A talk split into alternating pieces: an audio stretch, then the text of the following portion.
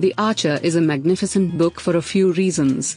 It's a delightful keepsake volume with illustrations by illustrator Christoph Niemann that are in flawless harmony with the subject of this book, uplifting meditations on Zen and the art of bows and arrows. Zen Buddhism can be hard to get a handle on in its different paradoxes, yet this book slips the readers into the very substance of the way of thinking through the analogy of archery. As Paulo says in his blog, it is a short book, you don't have to confuse things. For what reason did Paulo pick the art of archery as the analogy to uncover the life art of Zen?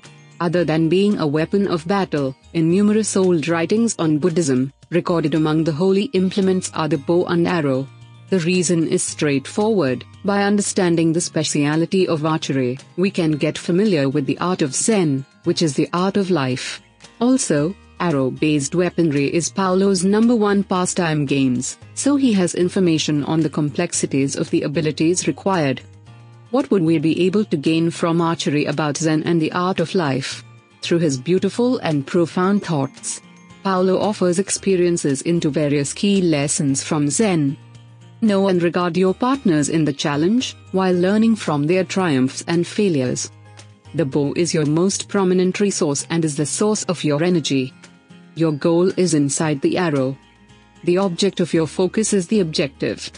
How you execute a fruitful shot, from your posture, through letting fly the bolt, to hitting the objective, is equivalent to the abilities you need throughout everyday life. The archer won't leave my bedside and my supposition is over many years. Regardless of whether I never become a full-time student of Zen Buddhism, I will at least have figured out how to embrace its most fundamental life advancing exercises by making this book my daily companion.